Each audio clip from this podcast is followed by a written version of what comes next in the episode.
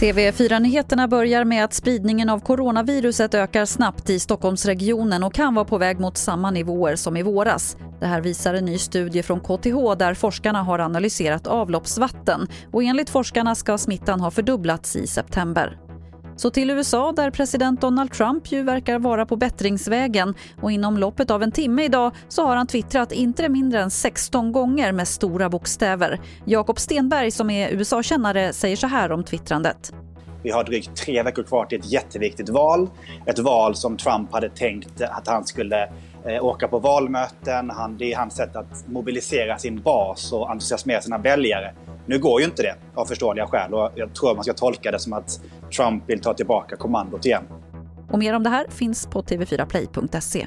Och vi avslutar med årets Nobelpris i medicin och fysiologi som delades ut tidigare idag.